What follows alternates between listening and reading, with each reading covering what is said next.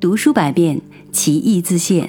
你好，这里是 Darling 阅读，我是主播大林。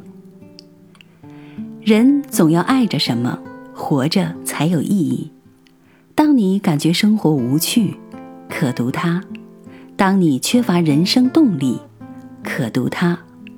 它被称为是真正懂生活、有滋味的人。他就是中国当代作家、散文家、戏剧家汪曾祺。今天，我们就来共同阅读一段由汪曾祺先生创作的散文《芋头》。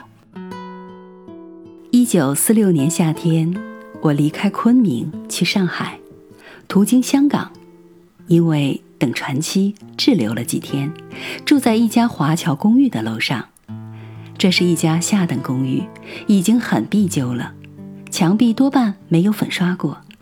住客是开机帆船的水手，跑澳门做鱿鱼蚝油生意的小商人，准备到南洋开饭馆的厨师，还有一些说不清是什么身份的角色。这里吃住都是很便宜的，住很简单，一条席子，随便哪里都能躺一夜。每天两顿饭，米很白，菜是一碟炒通菜，一碟在开水里焯过的墨斗鱼饺，顿顿如此。墨斗鱼饺我倒爱吃，因为这是海味。我在昆明七年，很少吃到海味，只是心情很不好。我到上海想去谋一个职业，一点着落也没有，真是前途渺茫。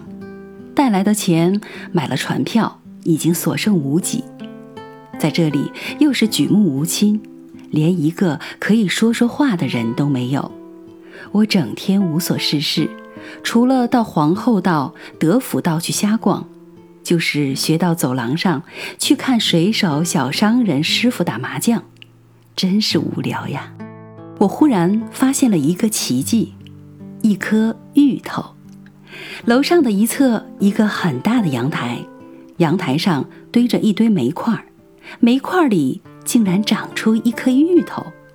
大概不知是谁把一个不中吃的芋头随手扔在了煤堆里，它竟然活了，没有土壤，更没有肥料，仅仅靠了一点雨水，它长出了几片碧绿肥厚的大叶子。在微风里高高兴兴地摇曳着，在寂寞的羁旅之中，能看到几片绿叶，我心里真是说不出的喜欢。这几片绿叶使我欣慰，并且并不夸张地说，使我获得一点生活的勇气。